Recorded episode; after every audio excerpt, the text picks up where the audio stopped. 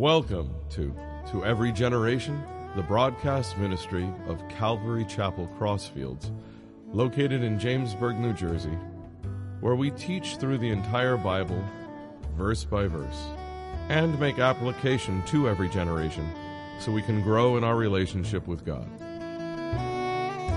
So this morning, we are going to be in Romans 15, starting with verse 14. So the last time the message was titled Unity or Selfishness, and you know, we've been in Romans. Romans is a book that if, for those who really know their scripture, Romans is, is a tremendous letter. Um, the Apostle Paul wrote under the inspiration of the Holy Spirit. He probably had no idea how God was going to use this letter in the last 2,000 years. But anyone who's, who gets really serious about doctrine and knowing God's Word likes to dive into Romans and understand that letter. Now, it's today the message is titled Reflections on Ministry, and here we get to the last two chapters. And the Apostle Paul is basically as if you were to write a letter, he writes his conclusion, right? He writes what his parting thoughts are. So he's in a bunch of different areas. As a teacher, it's a little hard to teach the last two chapters because he's in a lot of different places, but you would do the same thing in writing a letter. So he's letting the Roman Christians know uh, what his parting thoughts are, what he really wants them to kind of take from this, his goodbyes, his uh, discussions about coming to see them again. Not everything has a direct application, but I'm going to do the best I can with the material that I have. There are some good applications in here, though, and we're going to see this in three parts. So as we jump in, he continues. He says, Now I myself am confident concerning you, my brethren, that you also are full of goodness, filled with all knowledge able also to admonish one another. Nevertheless, brethren, I have written more boldly to you on some points, as reminding you because of the grace given to me by God, that I might be a minister of Jesus Christ to the Gentiles, ministering the gospel of God, that the offering of the Gentiles might be acceptable, sanctified by the Holy Spirit. So one out of three is Paul's instructions for ministry. So God, you know, I'm going to say this that as we go into the new year, you know, I, I did a, a, message, the last message in December, that basically said resolutions or redemption. I really enjoyed teaching it. And basically, you know, we have a culture, a Western culture, that's into these New Year's resolutions. While I have no issue, I have no problem with Christians making New Year's resolutions, but it's a lot easier to let God take the wheel, so to speak, than to try to do everything in our own strength. So if you look at resolutions, resolutions is willpower. You know, it's something that we do, that we decide to change ourselves or to better ourselves. However, redemption is a God thing. I know for me personally, I think I'm pretty gritty. I think I'm pretty tenacious, but why do things difficult? I know for me, when there's things I want changed in my life, I'd rather see what the Lord can do through me, with me, than me trying to do it on my own. Amen? So as we go into the new year, we're going to talk about ministry. And every single person, every single person who's a Christian is blessed, endowed with spiritual gifts. And if you don't know them, ask somebody that you respect or trust. Pray with me. Help me to understand. I don't know what my spiritual gift is. And in addition to that, what is it that God wants me to do with my life? Now, it's kind of funny. Before I became a Christian, and people have this fear well, if I become a Christian, God's going to send me to some remote area to be a missionary. No, I mean, if that's something that you're called to do, it's something that you and Him do together. That's wonderful, and we have missionaries, but there's people in our own neighborhoods, in our own families that are unsaved. Does, God doesn't have to send everybody overseas. So we're talking about ministry, and the question is, what is my ministry? Do I have a ministry? What are my spiritual gifts? What does God want me to do? It's very important. So God gives Paul this directive. He gives him this mandate to continue to help to bring the Gentiles to salvation, which is very unusual because he was a Pharisee. He was a Pharisee. He was um, of the religious echelon. He had power. He had knowledge. And Paul really liked to talk to his fellow Jews. But God said, I'm going to send you to the Gentiles. Probably a ministry he didn't necessarily expect. but he also was able to go in a synagogue. So God blessed him. But it wasn't an easy ministry. And he's basically saying through all this, and if we read it wrong, we could maybe think he's bragging, but that was not the Apostle Paul's style. He gave his example. And this is what a, leader should do to those that they're working with, that they're discipling, is to say, This is the example. Now, check this out.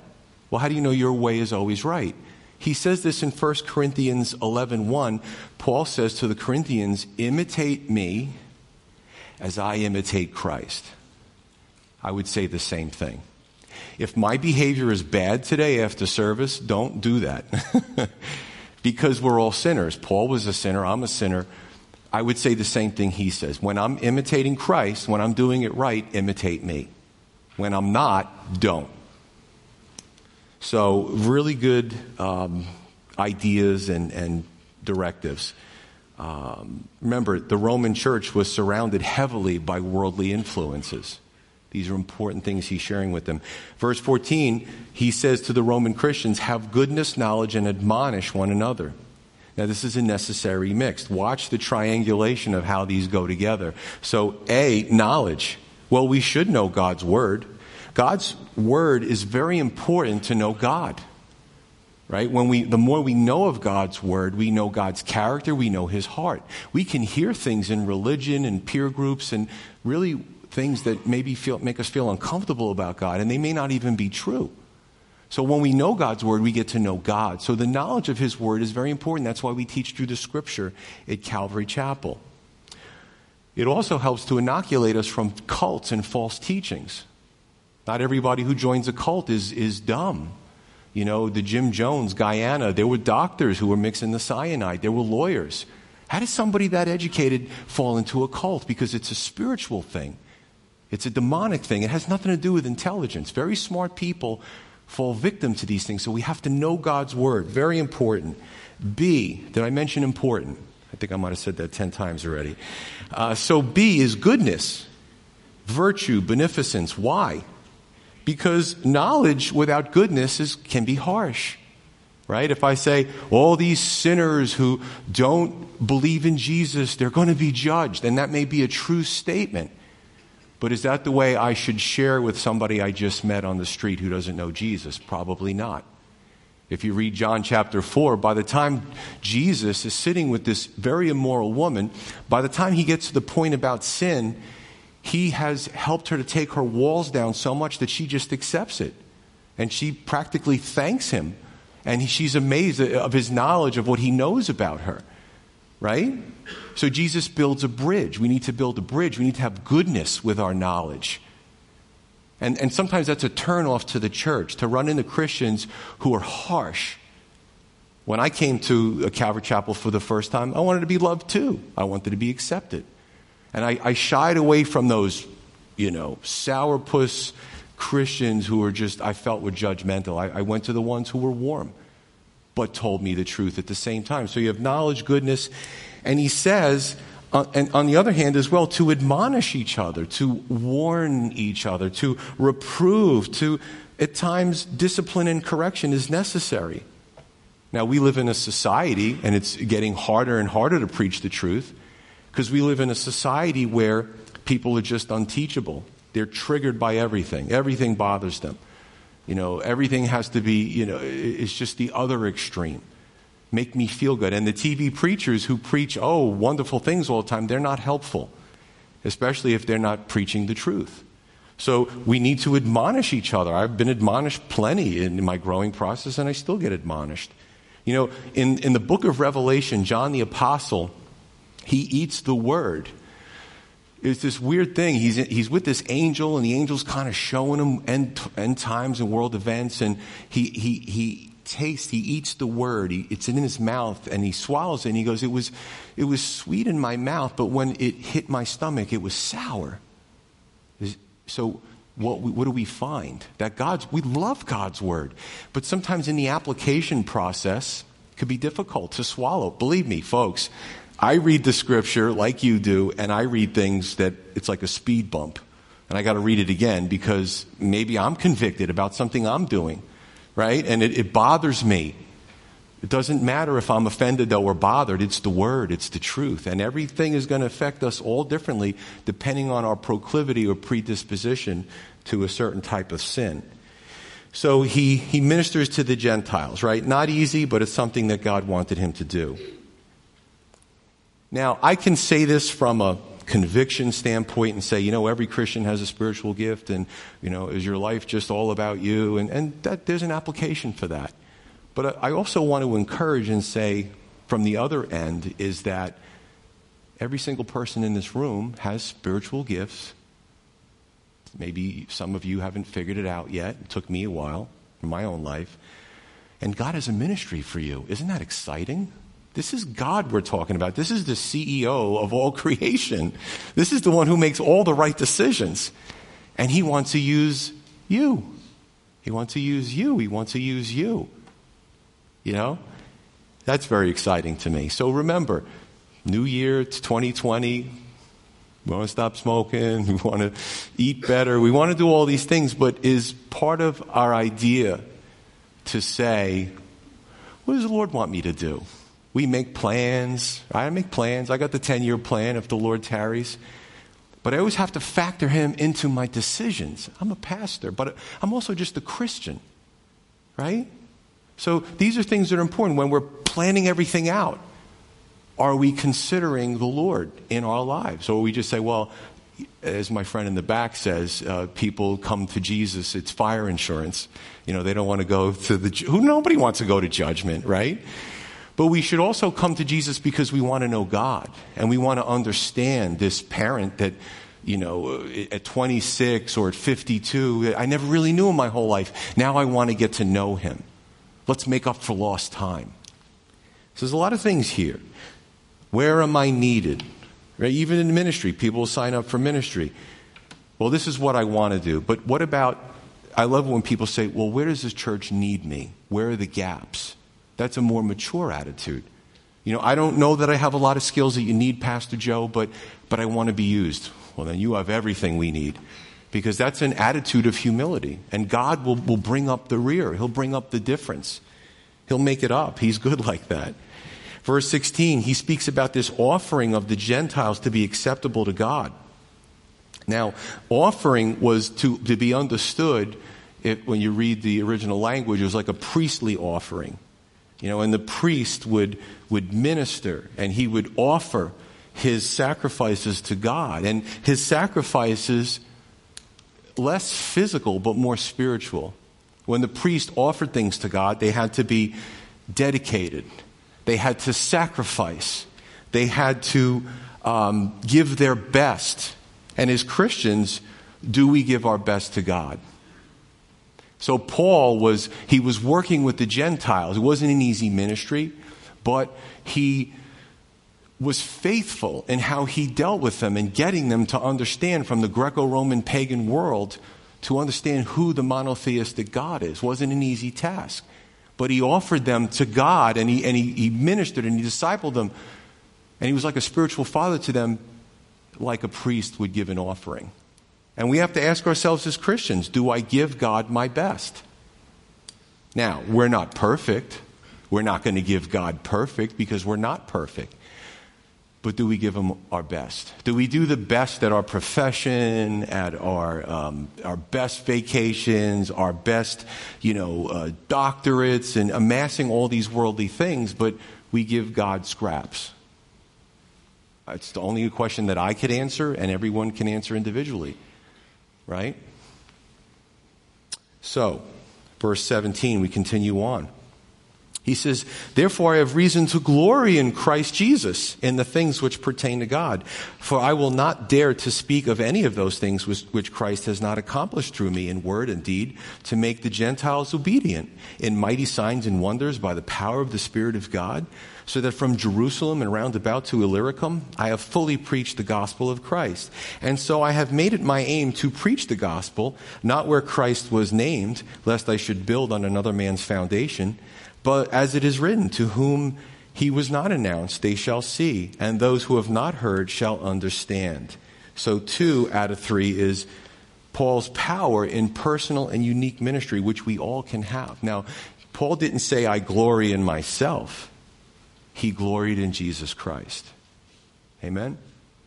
And you can tell, folks, you can tell whether it's a pastor or a, an evangelist, you can tell when you hear their words. Are they bragging about themselves or are they just excited about what the Lord is doing through them? You can pick up the difference.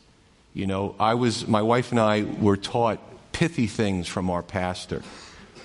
And one of the things we were taught was never take God's glory. And we always remembered that. You know, sometimes I'm out there and people, you know, your flesh, you, you know, they say, oh, it was a great message. Oh, I was so moved. And you know what I say? Oh, praise God. And it's not a cliche, it's, it's really what I mean. You take God out of my life and nobody will come here. You know what I'm saying? So uh, I remember the person I was before I was a Christian. So I'd be stupid not to give God glory. God, you know. And I, and I have good examples. I have the Apostle Paul, I have my pastor, right?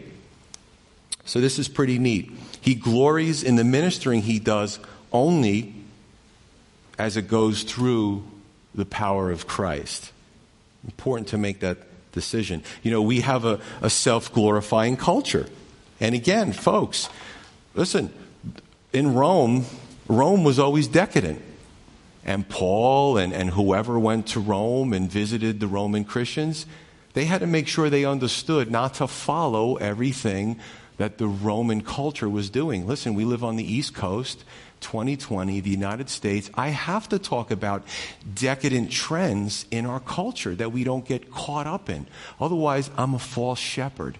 I'm not doing my job right. Here's something amazing. In Revelation 4, we find we, we're jettisoned into this throne room of God, and John is being led by the angel through these visions, through these actual events, I believe, and he sees these elders, right?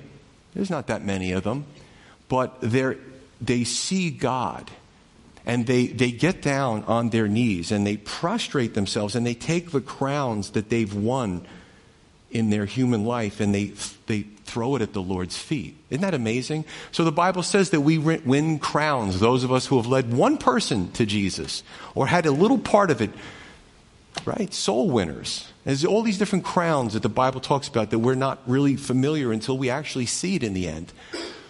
But what do we do? In heaven, you don't go, well, look at my crown. It's better than your crown. Look at the diadems in there, Karen. It doesn't work like that. Whatever we get, it's through Christ anyway. So what do they do in the throne room? They give it back to the Lord and they worship Him. That's the mindset that we have to have. To be used by the CEO of all creation is fantastic, but not to let it get to our heads. And there's various reasons why people get into ministry. It's weird. It's like churches aren't Fortune 500 companies, but some people get into the church and they start to let titles and stuff go to their heads. That's weird.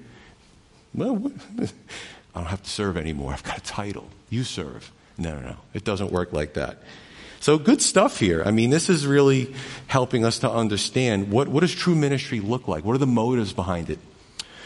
So when he speaks of Jerusalem and Illyricum, Illyricum was more of the western part of the Roman Empire, and Jerusalem was is the Near East, but really a, a you know the eastern part of the Roman Empire. And basically, what Paul's saying is the Christians wanted to go all over the place to spread the good news of the gospel of Jesus Christ. What is the gospel of Jesus Christ? Well, we know John 3:16 says for God so so loved the world, so much loved the world that he gave his only begotten son that whosoever would believe on him would not perish but have everlasting life. You see these universal calls, clarion calls. You see that nobody's outside of this, this dragnet of, of people getting saved. That's the beauty of, of Christianity, not some schisms, but when you read the scripture, it's God says all, whosoever. This is God. He's saying, I don't care, seven billion people on the planet can go up to 10 billion, it can go up to 20 billion. I love everybody. I want everybody to come to me, but remember, He's given us all free will. So we have the opportunity to do that or to not to do that. Right? It took me 20 something years to finally say, am I running from Him? This is, he's been calling me with cords of love for a long time. So there's the gospel for you to trust in him for our salvation, to trust in him for our eternity, but also for this life now. So, verse 20, his desire is to preach where he wasn't named, where Christ wasn't named. And this is, and he also says not to build on another's foundation. Again, some of this you're, you're going to say, I'm not into the whole church building thing. I don't really understand what you're talking about, which is cool. But I also have to make sure that I get all the applications out. So this is an interesting thing a pioneering spirit. There's people that have gone down to South America, they've gone to Australia, they've gone to indigenous tribes that no one's ever gone to. Wow, that takes something. I don't know that I'm called to that, but I really respect and admire people that do that. They have to learn the language, they have to learn the culture, they have to learn etiquette, they have to learn how to get in there and to love these people and to make that communication that Jesus died for their sins. That's fantastic. Now, in the United States, and it hasn't happened to me, but I've heard it from some other pastors, again, not to build on someone else's foundation, where some come into the church and they maybe they get offended or they, they leave the church and they, they purposely start another church like a few blocks away so that hopefully some of the people from the established church will go there and they could have an instant instant fellowship. That's a weird thing, but that happens in the United States. I've talked to two pastors where that they purposely st- opened up a church near the other church so that they could take people with them. No, that's the easy way. That's the lame way. Go out and start your own work where Christ, where there is no church. You know what I'm saying? Start a, you know, I love talking to strangers. My wife sometimes, she knows by now. You know, I could be anywhere and all of a sudden I'm, I'm walking off talking to somebody and she's like, that's, that's just, you know, because it's a cool thing just to meet people that don't know Jesus and try to build that bridge. Sometimes it works, sometimes it doesn't, but heck, I'm going to give it a shot every chance I get. So, um, or some that come into a church that, um, and, and that try to come into established church, they like the church, and it's almost like they're like, they want to all of a sudden become this leader and draw a bunch of people towards themselves. I'll give you an example. And it's just, I try to understand people's thinking processes. There was a guy years ago, he came to our church and he had this eh, kind of extreme theological position and he would give me a book and I'd read some of it and he, give me, he keeps giving me these books. So one day he goes, I want to have a meeting with you. I'm like, okay. I never know when people say that, what they want to say to me, you know. okay, can you tip me off a little bit? Oh, you'll see. So, so he goes, all right, I gave you all those books. He goes, uh, so are you going to turn this church into what this thing that he wanted? I'm like, no, why would I do that? So we started debating doctrine. I said, you guys take an extreme position. We look at the Bible in its totality. So I'm not getting anywhere with him. He's not getting anywhere with me. It's just kind of weird. So I said, And what church did you come from? And he tells me, I won't say it. I said, Well, how come you're here? He goes, Well, because that's a dead church. I said, So you want to bring that here? so people do weird things. Yeah, we, that doctrine kind of killed that church. So you want to kill ours too? I don't know. I just, it's just, truth is stranger than fiction. Anyway, we'll move on. Verse 22, last few verses for this morning, is Paul says, For this reason I have also been much hindered from coming to you, but now no longer having a place in these parts, and having a great desire these many years to come to you. Whenever I journey to Spain, I shall come to you, for I have to see you on my, on my journey and to be helped on my way there by you if first I may enjoy your company for a while. But now I am going to Jerusalem to minister to the saints, for it pleased those from Macedonia and Achaia, which is what we know as Greece, to make a certain contribution for the poor among the saints who are in Jerusalem. It pleased them indeed, and they are their debtors. For if the Gentiles have been partakers of their spiritual things, their duty is also to minister to them in material things. Therefore, when I have performed this and have sealed to them this fruit, I shall go by you of, wait, by way of you to Spain. trying to follow his travels. But I know that when I come to you, I shall come in the fullness of the blessing of the gospel of Christ. Now I beg you, brethren, through the Lord Jesus Christ and through the love of the Spirit, that you strive together with me in your prayers to God for me, that I may be delivered from those in Judea who do not believe and that my service for Jerusalem may be acceptable to the saints, that I may come to you with joy, by the will of God and may be refreshed together with you. Now, the God of peace be with you all. Amen. So, three out of three is Paul's plans for future ministry, of course, Lord willing. So, the first two, 22 through 24, Paul explains why he hasn't visited the Roman church yet, and God had things for him to do. Now, Paul, after he sent his letter to them and they read that, he wanted to come visit them. And again, plans plans. He always considered God in his plans. That was his North Star. That was his guiding light. You know, as Christians, sometimes we become Christians, and we've, I've gone through the stage. We all go through the stage. We're like, oh, yeah, great, Jesus, the, the Word. It's great, church. I love it. It's my new, new way of life. But sometimes God wants to take us to different levels. And we, sometimes in Christianity, we start on the surface level. It's fun. I like it. I love the church. I love God's changing me, but we, we don't let Him go any deeper. You see what I'm saying? And I, I, I went through that. And I was making plans, and my wife and I were making plans, and I just felt convicted to really go all the way and consider what does God want me to do with my life.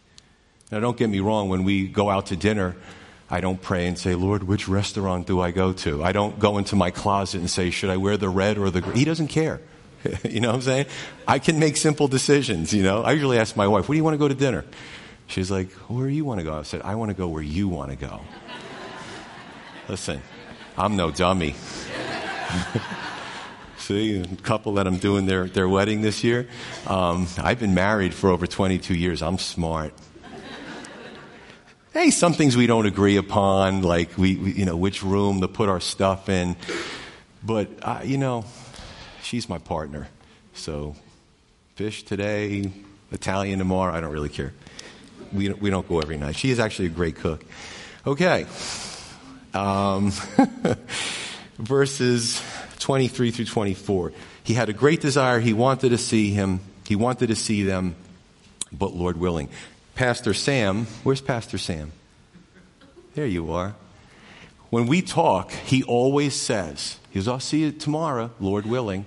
Again, it's not a cliche. That's the way this man lives his life. Well, we will do that, Lord willing. We'll take that trip. Lord, He always says that, and he means it. He's come to the point in his journey for many years where it's whatever the Lord wants me to do. Let me read something to you in James 4 13 through 17.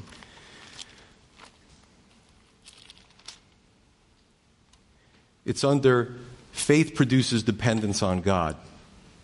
And this, this could be everyone. Come now, you who say, Today or tomorrow, we will go to such and such a city, spend a year there, buy and sell, and make a profit.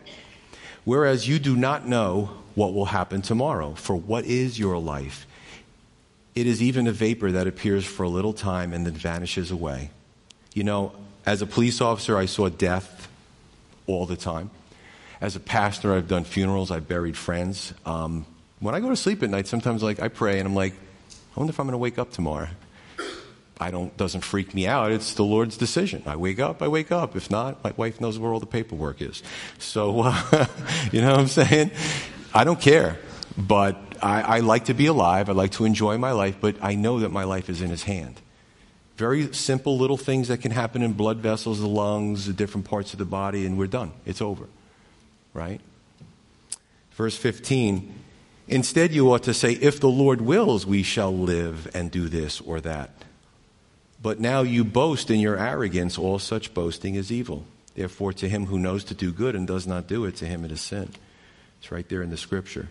You know, Paul did end up in Rome, but unfortunately, he ended up as a prisoner. Right? And that's probably one of the hardest things as Christians, especially serving, that we struggle with. You know, a person who has a, a heart to serve and their life is cut short or, or bad things befall them, listen, the Bible says the rain rains on the, the good and the evil. You know, God doesn't, if God was to re- reward people every time, think about this, and every good decision we made, they'd be more wealthy, they'd be more healthy. That's actually manipulation. That's sort of cognitive therapy, that's a, a behaviorism that he would work with to brainwash us to do right. Wicked people get blessed. Good people suffer, and, and vice versa. Right? It's up to, to us to decide to follow him or not to follow him. And we can't say, like some of these TV preachers, well, I'm going to follow him because they promised me all these good things. Now, what we are promised is eternal life. We are promised a relationship with him, things that cannot be altered. But all the other stuff that comes with the world, no, we're not promised those things. In Hebrews 11, it's called the Heroes of Faith chapter. There were men, there were women. Some people were victorious in battles. They lived till ripe old ages. Other people had their lives taken from them at, through martyrdom. But you know what Hebrews 11 says? They were all heroes. Again, tough for us to, to get. These are the deeper things of the Bible. But in eternity, they're on the heroes list. Doesn't matter if their life was taken from them or not. So we just serve the Lord because we love Him and because we want to please Him and we trust Him for everything else that happens. He took ministry seriously. Not everybody does that. Verse 25 through 29. So now here's a different subject. I, I should have made it four of four. But you have this thing going on. Again, for some of you, you're like, ah, it's church stuff, ecclesiastical. You know, I like the, for the, the uh, applications before, but it just doesn't really but we, we need to know all of God's Word. Maybe one day, 10 years from now, you'll be in ministry and this will make sense to you. So, what he's saying basically is Paul took a collection from the Gentile Christians, Greco Roman worlds, become believers. You know, in, in the area of Rome, in certain of these cities, they made money. So he said, listen, the Jerusalem saints are suffering. They're going through things, they, they need financial assistance and they're, they're largely Jewish. And he appealed to the Gentiles. You might never meet them, but they're your brothers and sisters in eternity. This is amazing. He says, You got the Jewish Messiah because of the Jewish people. You got spiritual blessings and wealth. Could you give up some of your material blessings and wealth to help your brothers and sisters who are suffering? Pretty interesting, isn't it? They got the, you know, in Rome, they got the um, spiritual blessings, and he's asking them to bless the Jewish Christians with some material blessings because they needed it. You know, it's funny, in our denomination, Calvary Chapel, some people will give me a hard time for calling it a denomination, but it's the non denominational denomination. Manominam. Anyway, um, we don't talk about money that much. We actually, because when Chuck Smith and, and God's vision to him, a lot of churches were just pestering people for money. So Calvary Chapel went in the other direction. We hardly ever talk about money. But there is a, a legitimate time to speak about finances. And unfortunately, you see some of these guys that they have a, bunch, a hangar full of jets, Kevin Copeland, Ken Copeland, and he wants another jet because he doesn't want to fly commercial with all these weird people that he doesn't know. It's just very weird. He calls himself a pastor. People like that ruin the discussion about finances. But it's common sense, right? Churches, uh, they replace the whole roof. I'm not going anywhere, but they don't go, oh, you're a church? Oh, just, let me just write that off. It doesn't happen like that. So ministries need to be supported. And Paul is legitimately asking them, could you help them? They're struggling. And they did. Pretty neat. So there's a time and a place to talk about that. Verse 30 he says, Strive with me, or strive together with me in your prayers. The Greek word is sun agonizomai. And if you actually take, if you like etymology or you like uh, root, roots and prefixes and suffixes, it's kind of cool because the Greek is very similar of its transition into the English as a living language. It's taken from Arabic, Greek, Latin. Really fascinating. I love studying that stuff. But uh, soon together, agonizomai, agonize, right? We, we have that in our language. And he, it basically means in the Greek is to agonize together. You know, if we're praying from the heart, it isn't, it isn't just we go to bed at night and we ask uh, the heavenly Santa Claus in, in the sky, and I say that facetiously for all the things, on our wish list. When we're, if we're really praying from the heart, sometimes we'll agonize in prayer. Um, I've been there. You know, when somebody comes to you and talks to you about their prodigal child, son or daughter, making bad decisions, and you just, you just, oh, your, your heart breaks for their kid. You know what I'm saying? And, and some of you are dealing with that right now. Um, a desire for the lost. You know, you, you share with so many people and you don't see that much fruit. But your desire is you're saved. You want to see everybody else saved too. Uh, a sister, um, an older saint, uh, called me up and she has another tumor in her brain. And we started praying together and she started crying. And I started crying because she's such a great lady. You know, I know her. And like, we don't know the treatment. We don't, we're just praying, Lord, help. And so you, there's going to be times, folks, this is how you go deeper into the faith, that you, you actually sit with somebody and you go deeper. You know, you're dealing with something. You ask somebody to pray for you and you start crying. It's okay. Sometimes people say to me, Oh, I'm sorry. Sorry for crying? Listen, I have boxes of tissues in my office, you know. That's one thing I have to get stacked, stocked with in my office is a tissue box. Uh, because this is what we do as a church. You know, we share with each other. We share each other's burdens. There's a handful of people I can go to and I just, oh, this is really, really doing it to me. And I just need you to pray for me. So to pray, to cry, to just share each other's hearts. You know, in ministry, we, we have trials too. We don't always share from the pulpit, but we need you to strive with us too. We need you to, to be concerned as well, and our families.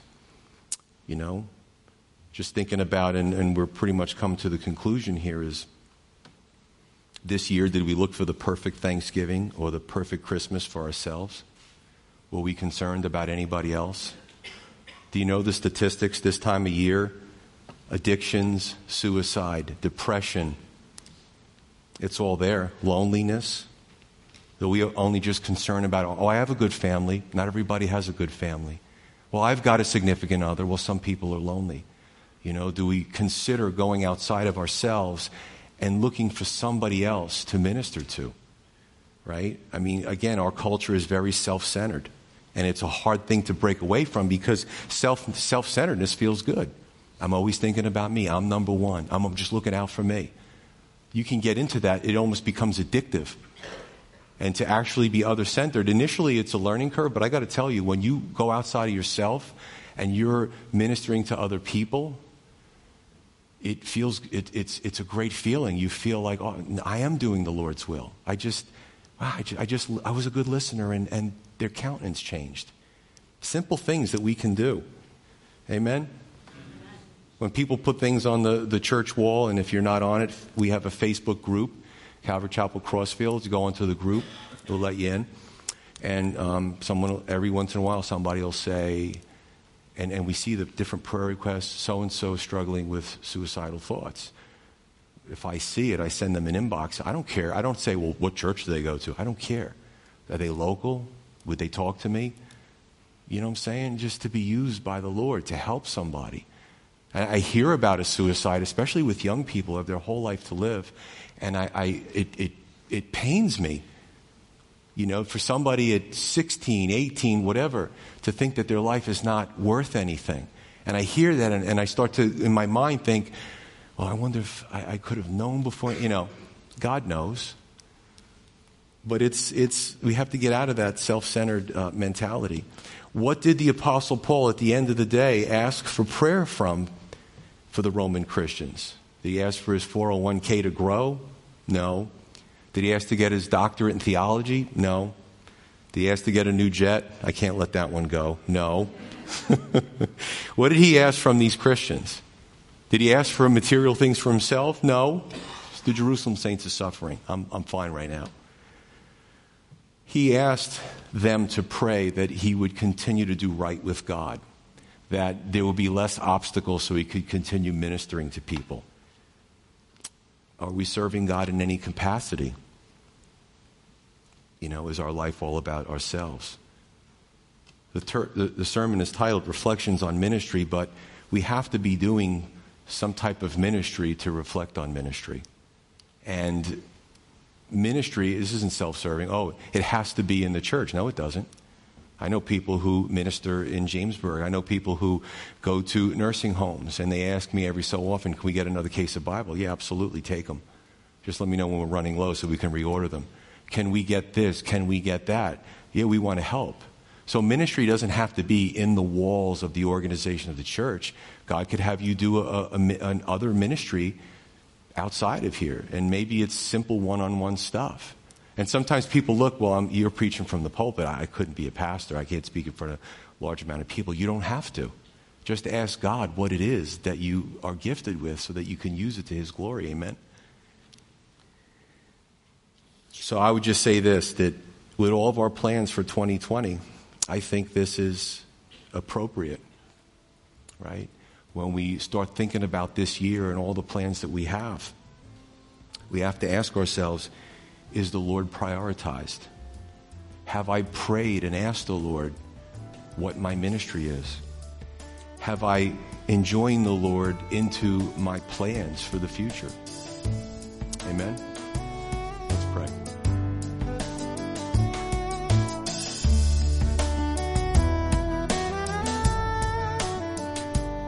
You've been listening to To Every Generation from Calvary Chapel Crossfields. We're located at 15 Half Acre Road in Jamesburg, New Jersey. We meet for Bible study Wednesdays at 7:30 p.m. and Sunday service begins at 10:30 a.m. On Sundays we have children's church for all ages in addition to infant and nursery care. You can find out more about the ministry here at Calvary Chapel Crossfields by going to cccrossfields.org. Thanks for listening, and may God bless you.